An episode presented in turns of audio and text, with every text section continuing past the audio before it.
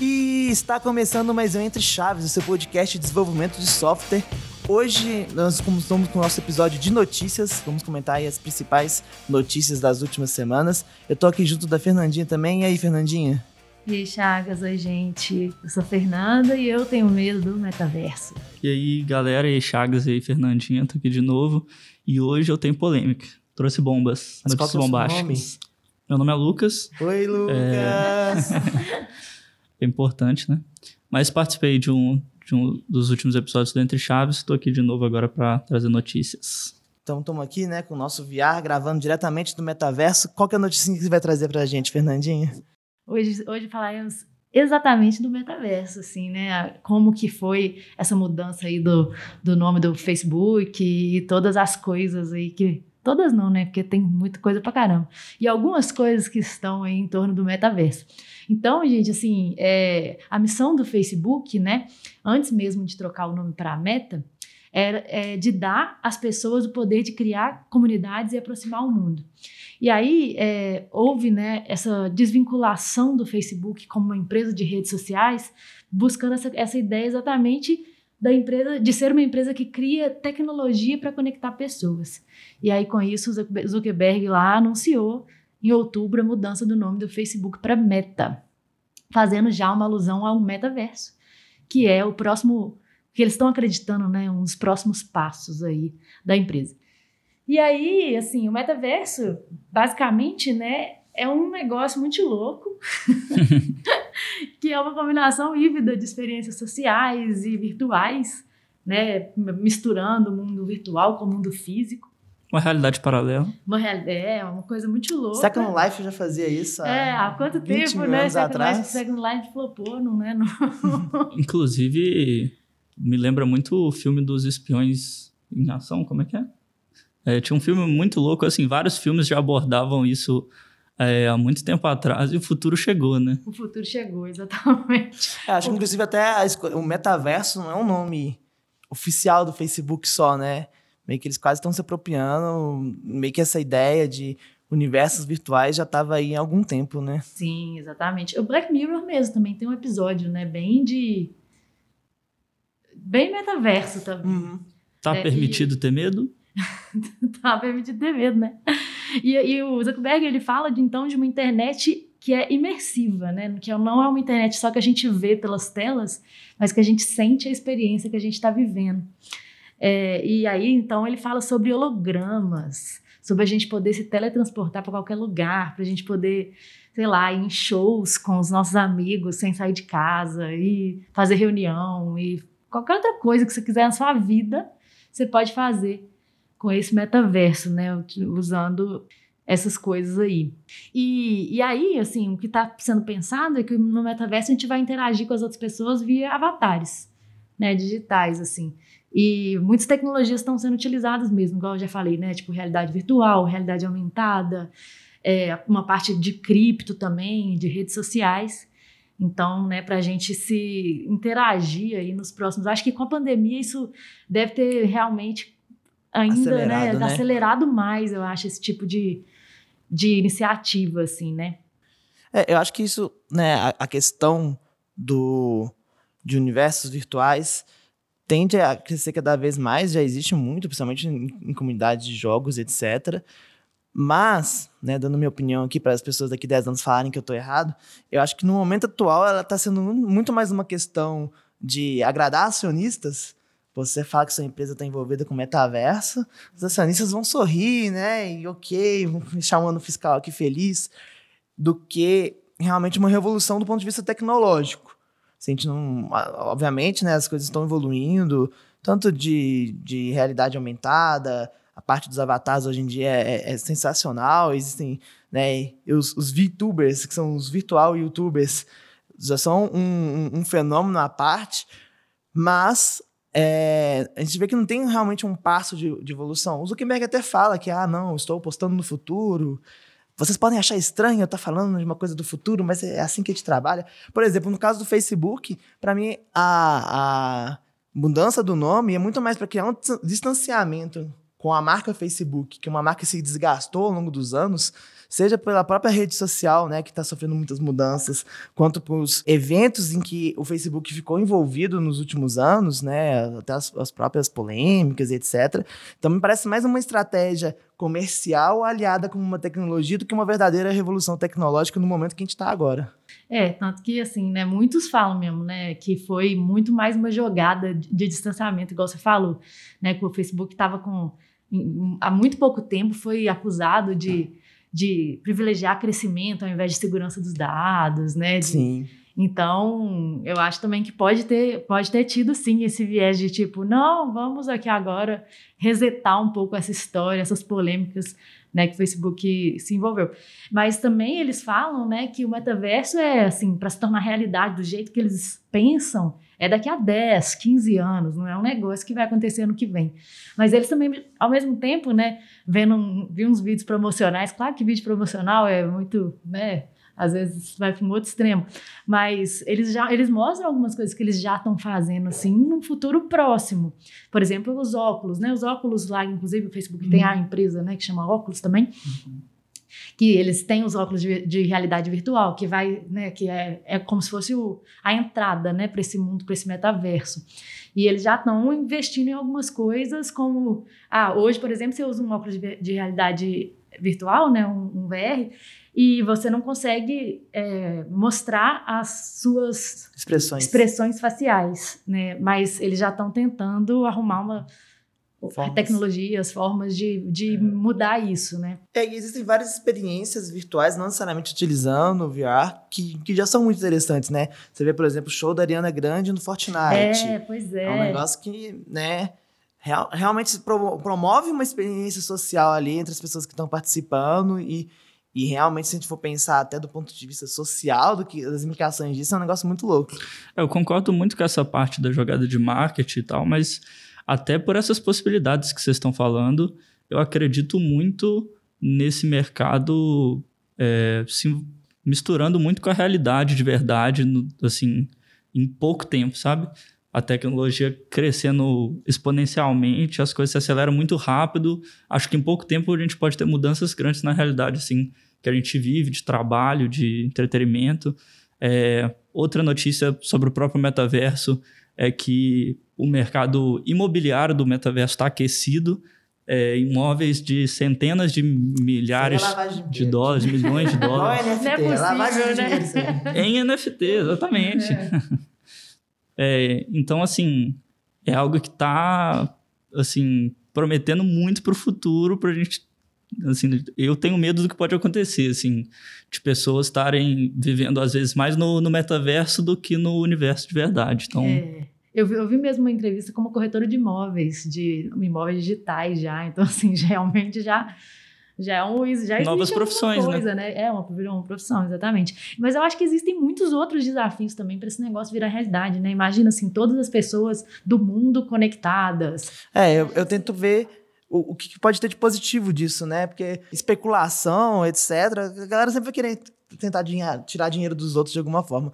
Mas eu gosto de falar assim, trabalhar, criar um ambiente Hoje em dia, a gente, muitas pessoas trabalham de maneira remota, criar um ambiente social para as pessoas se conectarem enquanto estão trabalhando. Tem possibilidades no trabalho do metaverso que a gente não tem na vida real, né? É. Tipo, conseguir construir hologramas na sua frente. Não, imagina você estar tá lá estudando história, alguma coisa, e aí você, você poder ser transportado para o lugar. Onde, Isso seria fantástico. Onde você está estudando, sabe? Assim, uhum. é, Ainda mais para mim, que sempre fui mal em história salvaria minha vida. Mas, estou dizendo assim que existem, eu acho, muitos desafios técnicos mesmo ainda para esse negócio Sim. funcionar, né? Tipo assim, ah, primeiro hardware, né? Que é assim, como que eles vão cons conseguir fazer isso num, num, dispositivo pequeno, que não seja um negócio. Por é... exemplo, hoje em dia tem aplicativos que você consegue espelhar a tela do computador pro VR, mas a resolução é muito ruim. Não dá para você, por exemplo, passar o dia programando né, falando da nossa profissão, porque a resolução não permite. Não pode isso. ser uma experiência ruim para o usuário também. De... É, peso, a, a, logística, né, o trambolho de colocar aquilo. E sem contar a acessibilidade também do negócio, né? O quanto que não é vai ser caro no né, início, né? né? Assim, quantas pessoas vão conseguir realmente uhum. acessar isso? E tem um outro ponto também que é a segurança de dados. Imagina assim, que são coisas muito que eu acho que ainda vão ter muita discussão aí pelo, pelo caminho, né? Por isso Mas que eu acho que assim, os experimentos sociais, igual por exemplo o Fortnite colocou, eles são muito mais acessíveis e muito mais factíveis de acontecerem hoje em dia. Então, acho que a gente vai ter um período aí de grandes experimentos, assim, nessas realidades virtuais, até de fato, né, ter algo, uma é, promessa que está sendo colocada. Imagina, né, agora tendo, tendo leitura corporal, imagina, assim, segurança de dados da minha leitura corporal, sei lá, das minhas expressões faciais. A legislação desde sempre, desde o início da internet, nunca conseguiu acompanhar a mesma velocidade, uhum. né? E cara, tá, tá evoluindo cada vez mais rápido. É por isso que eu tenho medo. Por isso que eu tenho medo, exatamente. por isso que eu tenho medo do metaverso. Mas é isso aí. Então, mudando de notícia, trazer uma notícia aqui muito interessante pra gente, que é uma iniciativa de, uma organização sem fins lucrativos que chama Girls Whole Code. Essa organização é uma organização mundial e ela tenta promover é, a inclusão feminina no ambiente de desenvolvimento a gente sabe né, que é um ambiente muito machista, um ambiente hostil, e, e, eles tentam auxiliar diversas mulheres ao longo do mundo com, com treinamentos, com capacitação, criando a ponte entre os profissionais e as empresas, e, e fazem várias iniciativas muito interessantes com, com esse trabalho. E uma iniciativa que eles construíram recentemente, junto com a cantora Doja Cat, foi a construção de uma experiência virtual, né, que chama Doja Code, na qual é, os usuários do site podem alterar algumas coisas dentro do clipe do, da música Woman da Doja Cat, que tem tudo a ver com esse tema, é, usando linguagem de programação. Então, lá, se não me engano, utiliza CSS, JavaScript e Python. E são interações simples, porque a ideia é ser um primeiro contato, realmente, né?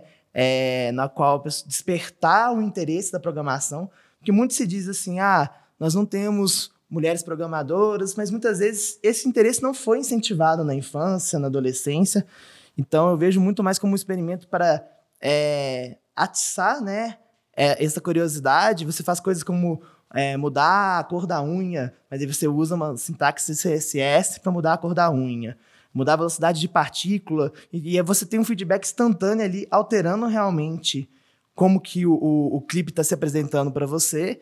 E eu acho que o objetivo é esse, é realmente abrir a porta da curiosidade, né, voltada aí para mulheres, e é uma iniciativa muito interessante para tentar reverter esse ambiente que hoje em dia não é o ideal, né? Exatamente. Assim, a gente já vem falando aqui no Entre Chaves muito sobre representatividade das mulheres na TI. A gente, inclusive, tem é, um, último, um dos últimos episódios que a gente lançou foi com, com a Women's Code, que é uma comunidade de mulheres na TI, né, de apoio às mulheres. Então a gente vê o quanto essas iniciativas são muito, muito importantes mesmo para a uhum. inclusão feminina aí no mercado da tecnologia, né? E, e, a, e, eu acho, achei muito legal a, a, escolha dessa música, né? Por ela falar muito sobre o empoderamento da mulher e por ser uma música que tá bombando, assim. É, na, uma nas... artista do tamanho é, da Doja, é, é tipo assim, é um trem assim, muito música grande. que teve dancinha no TikTok que, sei lá, quantas pessoas não dançaram essa música no TikTok. Então, assim, é muito legal, porque é, atinge um público também mais jovem, que às vezes ainda não, não escolheu sua profissão, ainda, né? E, e poder modificar os negócios lá, por mais que seja simples, igual você falou, é, dá uma, uma primeira motivada. Você fala, nossa, que legal, eu consigo fazer isso. É, e é uma iniciativa que está ali no início da jornada, né? Para poder atiçar a curiosidade. Não adianta, às vezes a gente fica pensando muito em iniciativas que estão no final da jornada. Sei lá, vou abrir vagas exclusivas para mulheres, que é uma iniciativa importante, mas ela não resolve o problema por si, porque não adianta eu abrir vagas se não tem mulheres no mercado. E para ter mulheres no mercado tem que ter um interesse, né? Então é muito interessante trabalhar ali no início da jornada também, vamos dizer. Eu concordo, acho isso muito importante, até porque assim, um exemplo meu mesmo, meu primeiro contato com qualquer coisa relacionada a desenvolvimento programação foi no, no final do ensino médio, assim, e eu tive contato é, com aprendizado de, de jogos celular simples, fazer um duck hunt, algo assim, e dali em diante eu decidi o que eu queria fazer, sabe? Da, da, da faculdade, da vida. É, esse contato, é, esse contato desde cedo é o que instiga mesmo a gente a abrir essas possibilidades para o nosso futuro, né? Acho que isso é muito mais comum até lá fora do que aqui no Brasil. Lá fora, as crianças mesmo já têm contato com alguns tipos de, de, de tecnologia mesmo introdutórias à programação, essas coisas. É, e quanto antes, né, as pessoas tiverem contato, instigar essa vontade, essa curiosidade, acho melhor ainda. É, e o, o, o, interessante ali, né, do, do Doja Code, é que você instantaneamente vê o resultado do que você está fazendo. Porque, em geral, o que traz a alegria ali do desenvolvimento não é o desenvolvimento em si. Depois de uma etapa até vira o desenvolvimento em si. Mas, inicialmente, é ver o resultado. É.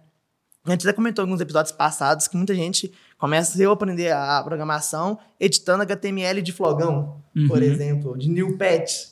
Então, assim, por quê? Queria ver o resultado final, queria colocar o cursor de estrelinha piscando e, um, uma música tocando quando abrisse o site. E a pessoa já vê o resultado direto ali no clipe, é algo que traz uma satisfação, né? É, eles acertaram bastante, ainda mais uma artista que está tão em alta quanto a Doja Cat. É... Exatamente. E aí eu fiquei pensando, imagina se outras empresas né, fizessem é, iniciativas assim, tipo, sei lá, um Netflix da vida, imagina se eles deixassem os usuários customizar a, sei lá, a, a capa deles lá de acordo com utilizando programação, uhum. ou sei lá, qualquer outra coisa que a gente usa muito no nosso dia a dia. E eu acho que esse tipo de coisa realmente aproxima as pessoas, né, da programação. Eu acho que ia ser incrível se é, um negócio desse começasse um movimento. É, a gente até tem um episódio que comenta sobre desenvolvimento e educação, né?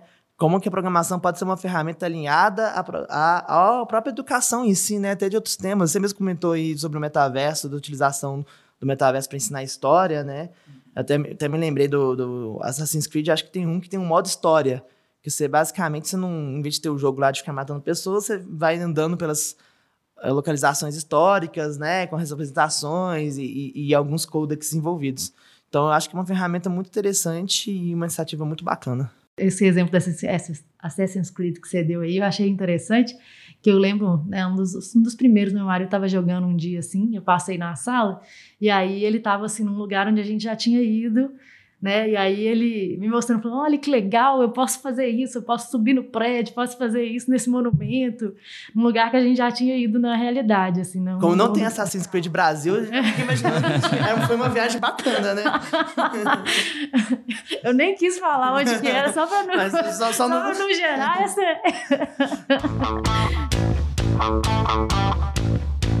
Agora a hora da polêmica, né? É, a gente adora. Deixamos né? para o final. E quem ficou aqui vai ser premiado com a notícia polêmica, com os tambores. É, bom, ainda. ainda não. O Daniel troca por tambores de verdade. Ou não, né? Ainda não vou dar a notícia de mão beijada, vou dar um contexto antes para vocês. É, bom, como muita gente já conhece, o Jack Dorsey, ele é atualmente o ex-presidente do Twitter é uma das pessoas mais famosas aí no mundo da tecnologia, sempre foi muito polêmico. Uh, e nas últimas semanas aconteceu que ele se demitiu do Twitter. É, as principais fontes dizem que muito por pressão de investidores, por declarações polêmicas que ele deu, uh, e acabou tomando a decisão de se demitir, e quem assumiu o lugar dele foi o Parag Agrawal. Espero ter falado certo. Bom, é, ele é um indiano com doutorado em ciência da computação e engenheiro de software no Twitter desde 2011. É, e acontece que essa semana uma notícia chamou bastante a minha atenção, que foi a que o Twitter baniu 3.500 contas por desinformação. É, eles alegaram que essas contas faziam uma operação de influência e propagação em benefício de governos de diferentes países. É... E essa notícia me chamou muita atenção, né? Algo que está muito assim em alta hoje também, essa parte de segurança dos dados, segurança da informação, onda de desinformação, o tanto que isso pode influenciar né, com o pensamento em massa das pessoas. E você vê uma notícia assim, no primeiro momento te causa até uma esperança, uma sensação de que é uma coisa boa, né? Que está sendo combatido e tal. É, só que acho que o viés que a gente quer trazer aqui dessa notícia é até mais de ter um cuidado e um senso crítico na hora de interpretar essas notícias, né, Chagas? É, eu acho que é isso. Assim, a gente tem que ter um senso crítico muito grande quando a gente lê uma notícia dessa, porque, como o Lucas comentou, a primeiro momento parece uma coisa 100% positiva. Afinal, a gente está combatendo fake news. que devem ser combatidas, né?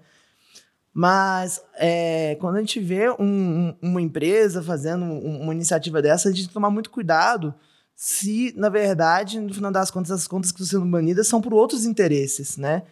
Se não existe ali até movimentações políticas para esses banimentos dessas contas, porque, afinal de contas, a rede social, hoje em dia, é uma ferramenta muito grande de propaganda nem no sentido de vender coisas, propaganda política mesmo, né? O quanto que elas podem influenciar a tomada de decisões de outras pessoas e como que isso é usado é, para colocar a, a, ideologia dominante, né, que está ali por trás e etc. Então, sem né, ficar discutindo A ou B aqui, eu acho que quando, como leitor, né, e como pessoa envolvida na tecnologia ou não, a gente tem que realmente ler as coisas e, e ter um senso crítico de tentar interpretar o que, que pode estar por trás daquilo. Porque muitas vezes a, existem interesses escusos por trás de ações como essa, né? Uhum. É, no último update a gente até falou um pouco sobre o marco civil da internet, né, e o governo atual do Brasil. E, e, falamos um pouquinho também sobre desinformação, sobre quem que deveria banir as contas, se são as, as, as próprias plataformas ou se isso deveria ter algum aval do governo ou não, como que seria isso, né?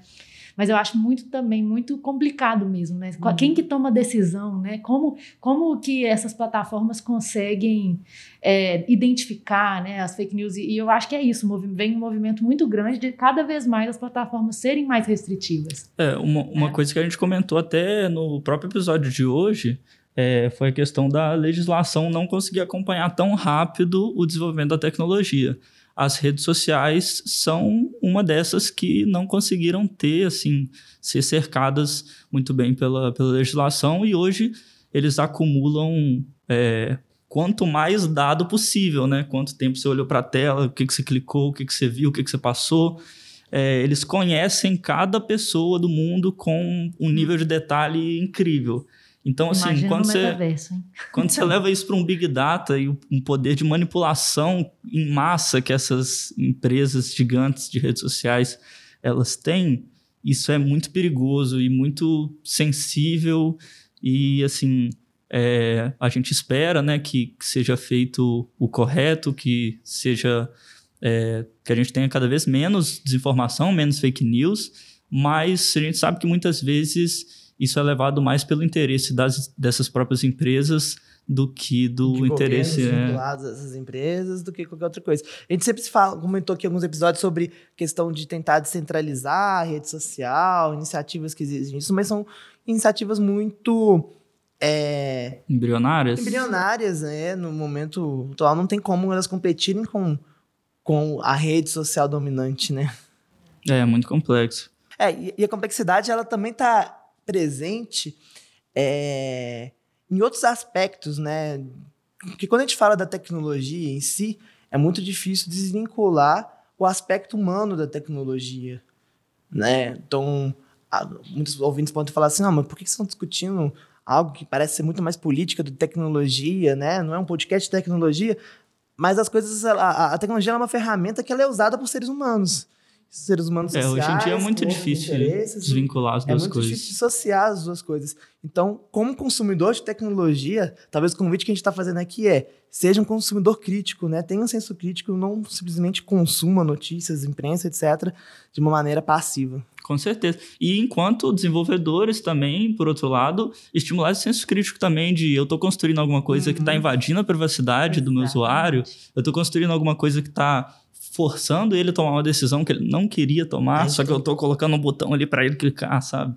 É, acho que a gente tem que ter essa preocupação também, sabe? É, o, o desenvolvedor é o trabalhador que tá lá na ponta, né? Ele tem que ser uma pessoa que. Ele tem que dar o grito quando ele vê algo que não tá de acordo. É, há, há, muitos anos atrás, eu trabalhava com um amigo é, que ele mudou de empresa, né? não vou dizer o nome da empresa que ele trabalhava por motivos óbvios aqui, vocês vão entender.